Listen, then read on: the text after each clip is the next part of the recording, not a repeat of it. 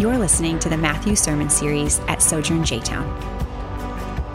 In this series, we're following Jesus as he calls us to take on his yoke so that we might experience true flourishing.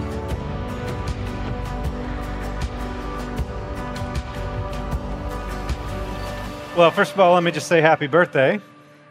Um, it's been great to, well, oh, you can clap. You don't have to clap either way. Um, yeah, it's it's been uh, it's been great to be able to celebrate. I mean, watching that video and uh, not only celebrating what has been, but also even what you know as we're here today and and we're separated and we're wearing masks to see kind of kind of some of the loss that, that we're holding um, as we gather and know that someday we're going to be able to hug again. Right? I'm I'm never going to bring props, but someday we're going to hug again, and we'll never paint the church pink again. Um, so there's things to celebrate and things to mourn, and, and uh, someday we'll celebrate again.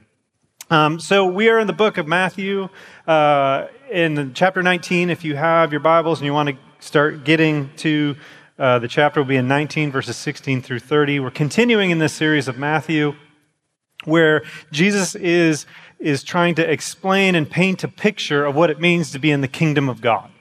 And so he, he's, been, he's been doing that through these last couple chapters, and he's going to continue that today. And, and if any, if we, do we have any painters in the room? Do we have any artists or painters in the room? Just a couple, few, maybe?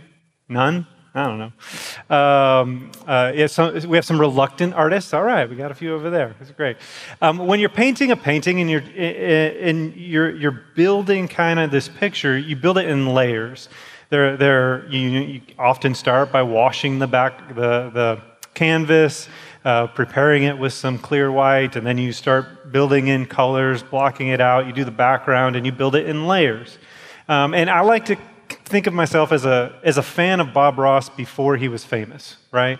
I was I was you know I could see some other people with gray hair who are shaking their heads like we loved Bob Ross before it was cool. My son has Bob Ross socks and uh, I guess that's that's cool these days.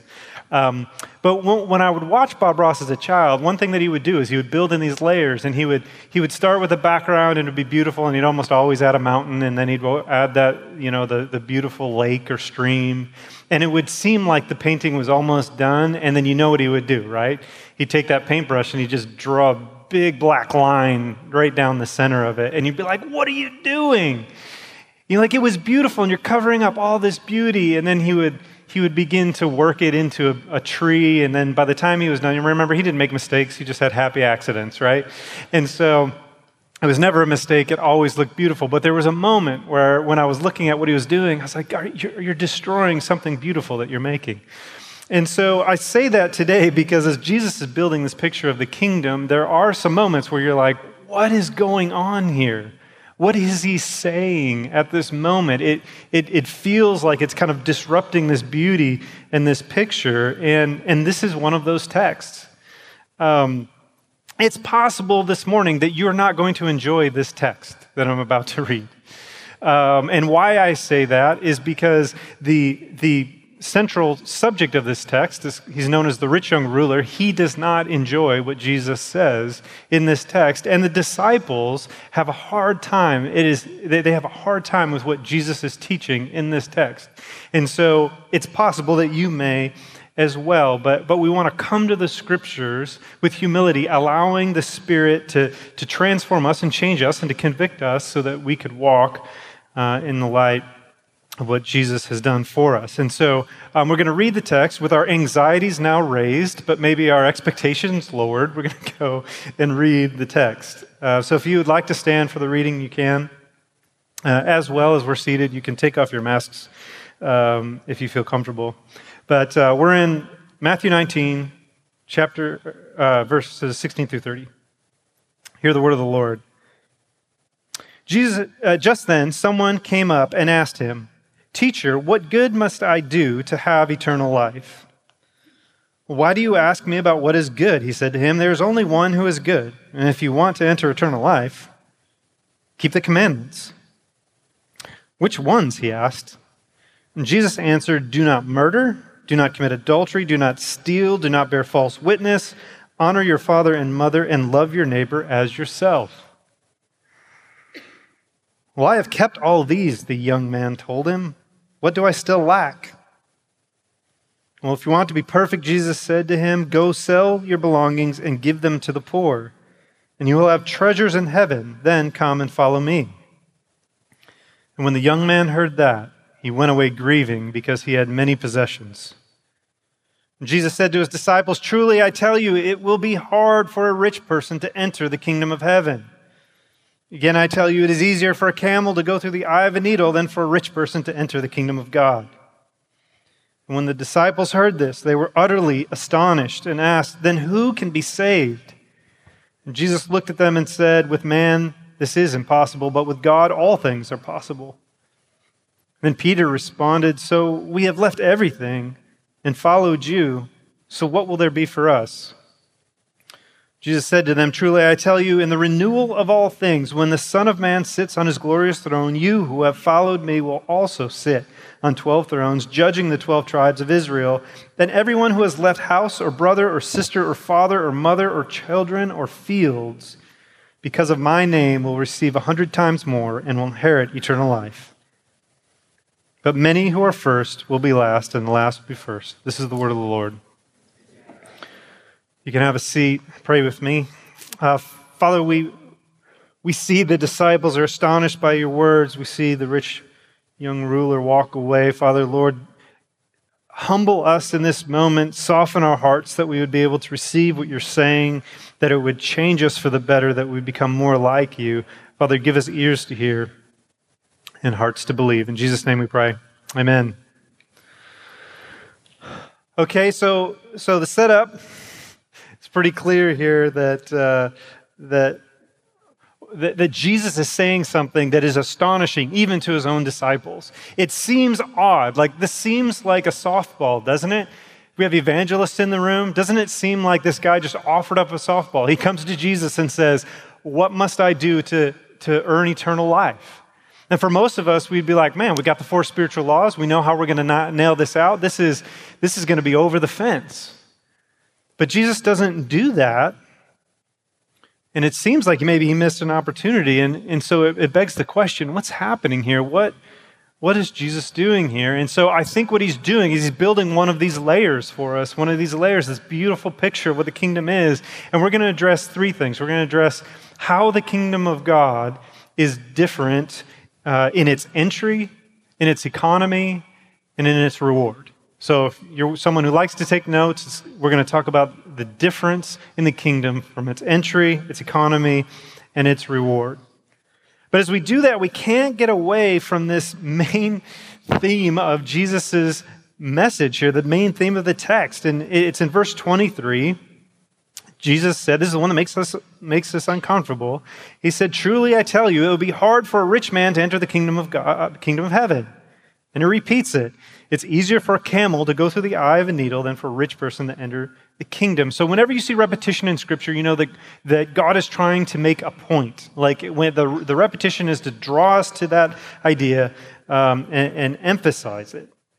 And we're, we're often, we're, we, have become so good at taking a text like this and being able to, to um, sanitize it in a way that it's more palatable. But at the end of the day, Jesus is saying it's hard for a rich person to enter the kingdom of God, and we have to reckon with it. So let's start by looking at who this, who this man is, because it, it, if you have the CS, CSB, uh, which is in our, our pews, um, the heading is rich young ruler, but it doesn't say that in the text. So how do we know this man is a rich young ruler? Well, in verse 22, it tells us he's rich. He has lots of possessions. Verse 20, um, he, re- he responds as the young man. So we know that he's young, and we know that he's a ruler not from this text, but because Luke also records this uh, interaction, and he is referred to as a young ruler. And so what that means is that this guy's arrived right? This is someone who has, who has uh, an entrepreneur who has built his own company, and he's still young. He's still considered young, um, but he has, um, he has wealth, he has youth, uh, and he has dominion. He's a ruler, so he has control over his world and his life. And a lot of the times when we look at a text like this and we think, well, well, I'm not rich, so this doesn't apply to me. But the question is, do we have those things? Maybe some of us in here don't have the youth part, but do we, do we fit the rest of this description? And so, what is it for you that, that you would define as making it in your life? Like, like, what do you look forward to? Maybe you're there, maybe you've achieved it. And when I was a kid, this may seem funny, but when I was a kid, I enjoyed crushed ice. I like crushed ice in my drinks and my Kool Aid. I like crushed ice and orange juice, which I know will probably be controversial. I might get an email on that. Um, but I like crushed ice. And uh, I didn't have one of those fridges where you could get crushed ice. And so I would take cubes out of the tray, I'd put them in a plastic bag, and I would hit them with a, with a mallet and crush them up. And then I would pour the ice and uh, probably bits of plastic back into my drink. um, and so when I would go to a friend's house that had a fridge that you could just put a cup in there and crushed ice would come in your cup. I was like, man, that's it. When I get a fridge that has crushed ice, I will have made it. Um, I was not, I, I, I, did not have crushed ice in my fridge until I was 40, by the way. Um, so some of you who grew up with that, like, it, I, it took me 40 years um, to get there, and I think the, I think the water line broke uh, a couple weeks after I got it. Um, but what is it for you? Is it a job? Is it, is it something in your, like your household? Is it control over your household? Um, is, it, is it success? Um, is it a bass boat? What is that success? Because that's what this, that's what this guy has. And I want us to be able to relate because I think we're supposed to relate to this man. That's why the disciples are so distraught with the statement because they say, Who could be saved if this is true? And we may not consider ourselves rich, but we, we live, most of us live in the suburbs of Louisville here in J Town. We live in America where we have control over so much of our world. We have ownership where much of the world doesn't even have ownership, let alone a home and a vehicle and, and just the ability to control your life. And so you may not think of yourself as someone who has a kingdom, but whether you're 12 or 70, you have some domain that you're responsible for. Uh, my kids share a bedroom. They don't have their own bedroom, but they have they have a bunk within that room, and they have their own desk within that room. And they, you know, there's some domain. They, their brothers and sisters are not supposed to go and mess with their with their desk. They have they have a little kingdom right? That they're responsible for. And some of you, maybe that's all you have, but some of you, you know, you have homes and you have families and you have jobs and you have some form of domain. I want you to think about that, what you're responsible for. You, you know, the, the sphere of your life that you're in control of, and not just your things. But also your thoughts and your convictions and your opinions, those are all part of your domain. And it makes and it's important to understand that when we when we talk about why this this guy has such a hard time with the kingdom of, of God. We want to identify with this man because Jesus says it's difficult for him to enter the kingdom. The text gives us, I think, two reasons why it's difficult for a rich man to enter the kingdom of God. One is that the entry is unlike anything else in the world. Getting into the kingdom of God is not like how you get into any other kingdom in this world. And the economy, once you're in this kingdom, is completely different. Let me show you what I mean. This man comes to Jesus and he says, what, must, what good must I do to have eternal life? That's his question. What can I do to attain eternal life? And some of you may be asking that question, whether you're today or you're tuning in online, you may be asking that question What good must I do to attain this? And for someone like this man, as he looks at the world, he sees that everything is, is attainable. Um, if I work hard enough, if I do the right things, I can attain it because he's, he's grown up in a life as a rich young ruler. He's grown up in a world where he can attain anything he puts his mind to. Does that sound familiar? Does that sound familiar to the messages that, we, that we've heard our whole lives living in America? You can, you can attain anything you want. If you just work hard, you can become anything you want to become. That's what this, that's the, the world this man lives in. It's the world we live in. And he wants the formula. I've done this, uh, I've done this a hundred times. I just need the formula and I can do it. And that's typical for someone who's accustomed to winning. That's typical of someone who's accustomed to being successful through hard work and determination. And what Jesus, what Jesus does in his response is, is he, he kind of throws him a curveball, and it's a foreshadow of, of, of, of the answer to this question. He says, Why do you ask me what is good? And clearly, he's foreshadowing here that, that when it comes to salvation, there's no good that we can do to earn salvation. We know this, all have fallen short of the glory of God, that, that we can't actually do anything to earn salvation. But, but for someone like this and someone like us, that requires dependence upon someone else. It requires dependence on Jesus. Not only dependence, but trust that what he's saying and who he says he is is true. And that is extremely difficult from a position of being always wealthy and young and in power. And so for us, we can relate to this idea to be dependent on someone else, to trust someone else is very difficult. We prize in our world, we prize independence, we prize our rights, and it's so easy for us to be accustomed to being able to earn anything that we want to earn. And Jesus says, man, if, if that's the only way that you can engage with, with, with the kingdom of the world, it's not going to work in the kingdom of God. You can't earn your way in here. And that's one of the reasons why Jesus says it's difficult for a rich man to enter the kingdom, because they only have one, um, one paradigm with which to enter. But he also obliges the question, right? He doesn't just say, he just doesn't stop him there and say, well, you can't earn your way in. He does something interesting. He, he points him to the law. And technically, it is true that if you could keep the law perfectly, you could earn eternal life. If you could, if you could perfectly keep the law. And so Jesus points him to that law. And it's, what's funny is that he responds with the question, well, well which ones? Which, which one of the can- commandments? Anybody of you have kids out there? They want to have a little screen time, they want to play the Xbox. You say, Well, have you done your chores? And the kids are like, Well, which ones, Dad? What do you mean, which ones? Like all of them. That's why they're chores. The whole point is do your chores and you can earn some time with the Xbox. Which ones? What are you talking about? But Jesus is a little kinder than me. Um, and so he elaborates for him, and, and uh, you can see it in the text. He says, Do not murder, do not commit adultery, do not steal, do not bear false witness, honor your father, your mother, and love your neighbor as yourself. What's interesting about that list? Do you notice that there aren't 10 things on that list?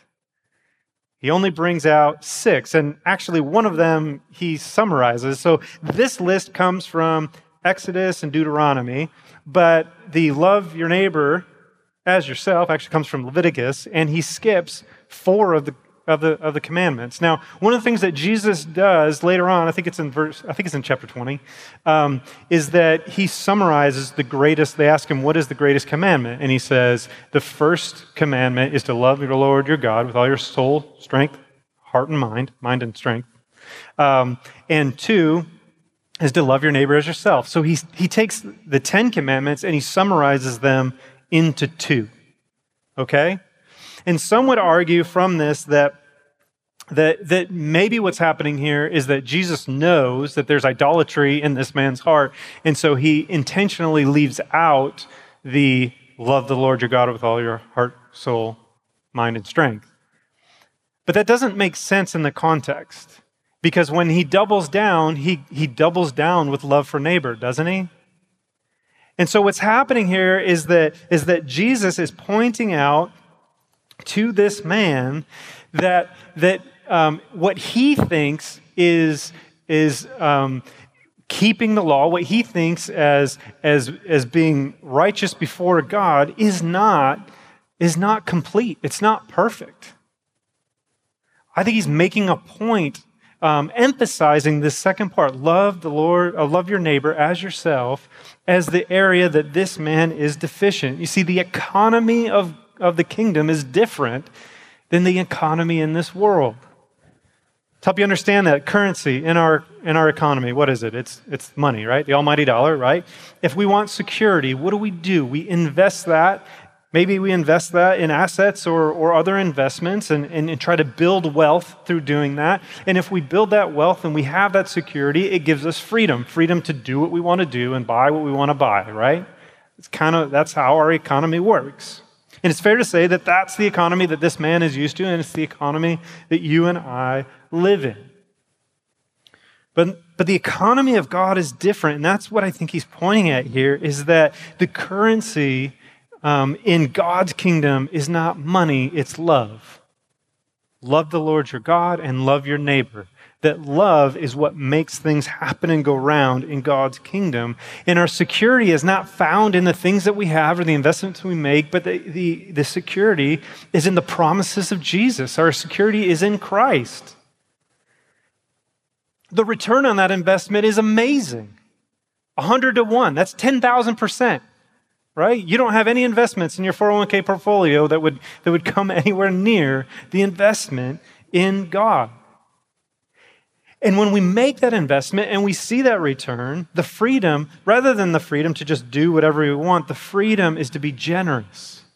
The freedom is, if we're secure in Christ, we have this freedom that, that we can be generous with other people, that we can be generous with our assets, and not just our assets in terms of things and money, but, but our life, our, our hearts, and our time, that we can be generous with other people because we're secure in Christ. We don't have to worry about losing everything because it can't be lost. That's an investment that can never be lost. And we're okay with this to a point, right? We like this idea. Yeah, we like the, we like the word generosity because it's vague. so I love the idea. Yes, I, like I can be generous, but, but I love the vagueness of the generosity. In Jesus, he just, he does that thing where he crosses a line that we're uncomfortable with. And he doesn't just cross it with his foot on the brake, he crosses it as he's shifting gears. He says, he says, not only be generous, he says, but, but sell everything that you have and give it to the poor. If you want to be perfect, if you want to understand what I mean when I say love your neighbor as yourself, I don't mean smile and wave. I mean treat your neighbor as yourself. If you need something, you will get it for yourself. If your neighbor needs something, get it for them whatever that is maybe that's your time maybe that's maybe that's just sharing your life with them but sometimes it's your stuff and a couple weeks ago, I, like I know this makes us uncomfortable, right? Because a couple weeks ago we had a conversation about justice, and in that conversation about justice, um, Lyle brought up this idea of, of generosity, of, of, of our stuff being part of that conversation. And to be honest, it shook some of us. It made some of us very uncomfortable. How do I know? Because some people spoke up, which is great. That's totally fine. And I know if some people spoke up, I know a lot of people were thinking it and they were uncomfortable. And what I want to say is this is a place where you can be uncomfortable with that thought. Jesus didn't promise us a life of comfort. Jesus promised us that he would be a comfort in those uncomfortable times. And so it's okay for us to wrestle with that. It's okay for us to be uncomfortable, but we can't deny the clear teaching here that when Jesus talks about loving our neighbor as ourselves, he generally means more than what we think he means. His, his standard for what that looks like is much higher than the standard that you and I have. I mean, if you think about this young man, he believes he was doing that, right? So when, when someone says, love your neighbor like yourself, our, our response often is, and it's mine too, I'm in you with this, is that I'm oft, oftentimes defensive. I'm like, well, yeah, look at the, I have done some things for my neighbors. I have cared for people in need. Like, don't try to tell me I need to do more because I'm doing a great job. Well, that's the same response that this rich young ruler had. He, didn't, he not only says that I, I've I'm doing that, he's saying, I've always done this. Some translations add, I have kept all of these from my youth. His entire life, he sees his life as, as a perfect keeping of this command. And yet, and yet Jesus says, that's you, you think you're generous from the from the eyes of the world, but I'm talking about a different kingdom with a different economy. One that says that you can love people beyond what you can imagine because you're secure in me. And let me just say, like, like 2020 has been hard, has it not? 2020 has been difficult and, and we've had to deal with we've had to deal with covid-19 and masks and you're like man please don't talk about that. And we've had to deal with the issues of justice and, and, and racial inequality and you're, you're like please don't talk about that.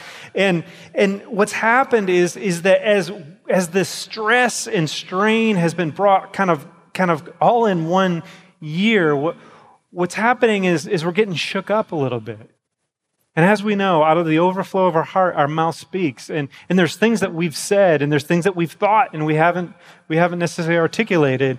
But there's things that have come out that we haven't always been proud of. Think about right now what in this last three months has made you angry? What's got your knickers in a twist? What's made you want to just get on Twitter and just flame everybody? I mean, I've had stories where I've talked with people, people I love, people that are part of our family, that, that, that were telling me stories and thinking that they were justified in, in, in berating a Costco worker because they were requiring them to wear a mask. Like, it's like a 20 year old, like, I don't know if it was a boy or a girl, but they, they didn't make that rule. Their boss made that rule. And they're just trying not to get fired. And, like, when is it right for a Christian to do that, to berate somebody who's just trying to do their job? You can agree with the, the rules or not, but we do have this opportunity to love one another. And when we get shaken, like we've been shaken in 2020, we have this opportunity not to, not to necessarily feel shame, but an opportunity to see, man, what's going on in here? What's happening? Why am I so opposed to that conversation? Why do I not want to hear about other people's experience in this world? And it gives us an opportunity to submit our kingdom, all those things, all those things that make us angry, kind of reveal where we've started to build up walls to rebuild our fiefdom, if you will, to rebuild our kingdom. And Jesus is inviting us, even through this test, to say, to say, don't hold on to your kingdom. Come into mine. Because in my kingdom, you, you're free from all those worries, all the, that anxiety that leads us to kind of boil over and, and frustration and, and be unwilling to listen and talk to one another and, and care for other people. Like, once we're secure in Christ, all those things become a lot easier. See, the summary of what's happening here is that the rich young ruler is coming to Jesus and he's saying, I want to attain eternal life because my life's pretty good.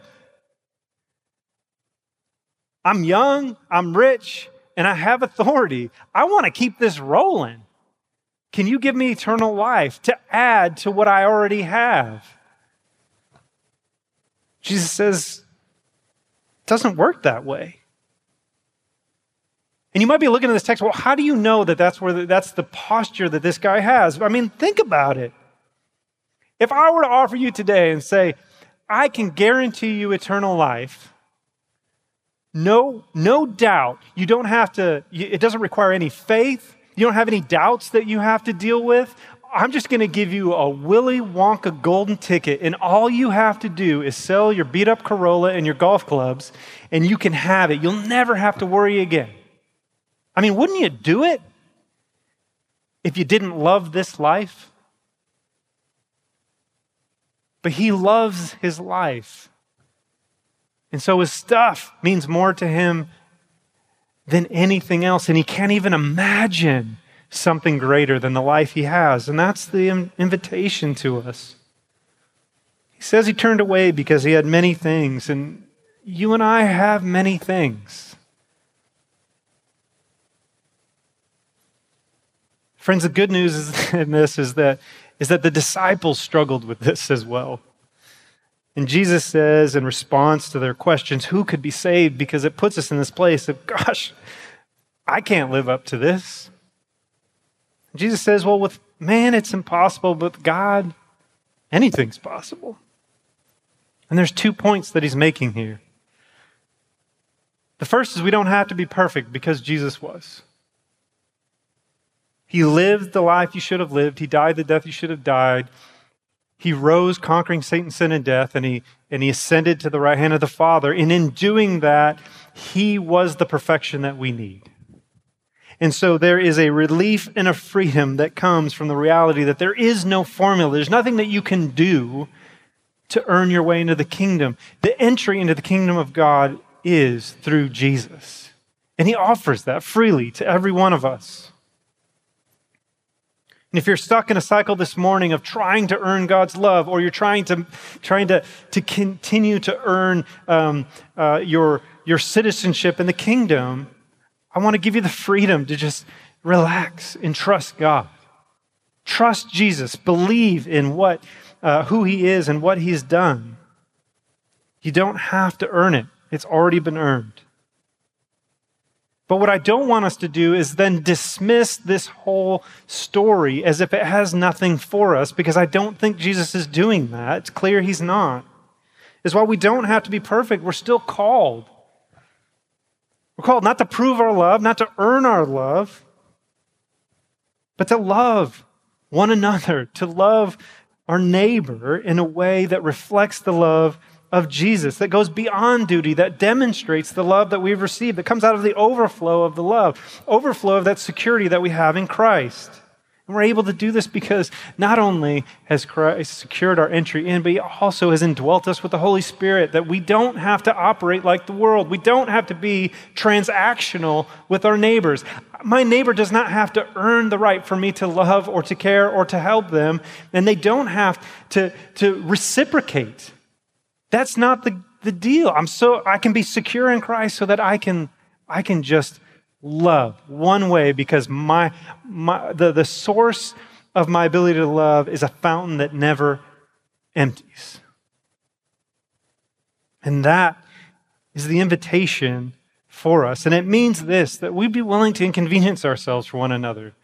I know the message a couple weeks ago was, was difficult. What do you mean that my neighbor owns my tractor? But what it means is that, is that we would treat our stuff as if, if our neighbor really needed something, that we would offer it to them to help them. If you loved yourself and you needed something, you would go and you would get it. And if your neighbor needs it, you would go and, and lend it to them. Even if, even if the prospect is, well, he's kind of sketchy. I don't know if he's going to return it. Well, it's okay. I'm secure in Christ. I'll find another tractor if I have to. Because my life is not dependent on my stuff. My identity is not secured by my stuff. My identity is secured in Christ. So you don't have to go and give the pink slip of your car to your neighbor tonight. But if someone, if your neighbor needs a ride to the grocery store, give it to him. Inconvenience yourself. Miss the ball game. Maybe you've got, some, you've got a friend that, that can't pay their mortgage because they lost their job due to COVID. And you're like, but we're going to go to Disney World. They opened it back up. And you're going to have to lose a whole family vacation to help your friend. Help your friend. Because the reward is much greater than Disney. That's the invitation. It means we're willing to empathize with the pain of people, even if we don't fully understand their experience. That we'd be willing to listen and not defend and not feel like, man, if, if I agree with what you're saying about, about things that might be wrong in our society, then, then, I have to, then I have to admit that I've been wrong for the last 30 years. Who cares? Who cares? Like, wouldn't you rather be right now than to try to defend your, your views for the last 20 years? Wouldn't it be better to just, to just align with God and align with what he's calling us to do. We don't need to defend the kingdom of God. The only time we need to defend is when we're defending our own fragile kingdoms, but God's kingdom is secure. He's a rock that cannot be moved. So if this rattles you this morning, if you're struggling with this, it's okay. I struggle with this. We're in good company too, because Peter struggles with this, right? Peter's listening to this and he's saying, well, wait a minute. If it's impossible for a rich man to enter the kingdom of God, um, what's, what's in it? What's, what's happening for us? If, if the only way to, to enter the kingdom of God is through your miraculous work, then what did we sacrifice for? Is there any reward for our sacrifice? And Jesus says, well, yeah. Truly I tell you, in the renewal of all things, when the Son of Man sits in this glorious throne, you who have followed me will also sit on the 12 thrones. Now he's talking about the disciples here. I don't think we're going to get thrones, um, judging the 12 tribes in Israel. But this is us. Verse 29 Everyone who has left houses, that's some of your stuff. Brothers, sisters, fathers, and mothers, relationships, or children's, or your fields, right? Loss of equity, loss of, of, of assets. But if you do that because of my name, you will receive a hundred times more and will have eternal life. See, the kingdom of God has a different reward. It's deferred, and we don't like deferred rewards. We like instant gratification. When COVID hit and it took 48 hours for me to get batteries from Amazon, I was frustrated. I was like, what, do you, what does it take 48 hours to get batteries from 20,000 miles away? You know, like, why does it take so long, right? We're so used to instant gratification, but many times the best rewards are worth waiting for, and this is the case. That when, the, when all things are renewed, when either Jesus returns or we go to be with Jesus, we're going to receive a reward. And it's going to be better than any reward we've ever received. It's abundant. He said it's a hundred times what we've sacrificed we'll receive back. That's a 10,000% return on your investment. That's amazing. What that means is we cannot imagine, we cannot fathom the reward in heaven for obedience to God. And that's something that this rich man could not fathom. He couldn't imagine something would be better than being young, rich, and in power. And some of us look at that and say, ah, can it be better than that? Jesus promises it will be. It will be better than that. And finally, it's eternal. That no matter how good your life is today, wanting to, wanting to continue this into eternity would be a mistake. Nothing will compare to eternity with Jesus. And he concludes with this encouragement. It's what I'll conclude with. He says, But many who are first will be last, and the last will be first. And so you can read that. Is that an encouragement? Well, if you think you're first, this is probably not an encouragement. If you, if you have yourself on a pretty high pedestal, this may not be an encouragement. But for the most of us, I think we recognize that as we look at God's word, we say we have so much room to grow. Like, like Paul, we feel that we're least in the kingdom. And he says, Be encouraged because the last will be first. See, the world's not going to understand a sacrificial life. It doesn't get it. Why would you sacrifice for someone who's done nothing for you, that there's no possibility of return? Why would you do that? It will be seen as weak, weakness to, to be willing to listen and not just defend yourself at every turn, that you would actually listen to other people, that you would actually sacrifice for other people. It's going to be seen as weak. And you may be doing that already. You may be living this life, and you may wonder if anyone notices. And I just want to say that God does. He says it here. He knows He's, he's keeping a track. That He sees you, He sees the way that you make those sacrifices. He invites you to do it more, to invest in the kingdom, the kingdom to come, not the kingdom that's here. And our reward will be great in heaven. And what a beautiful promise that is. Amen.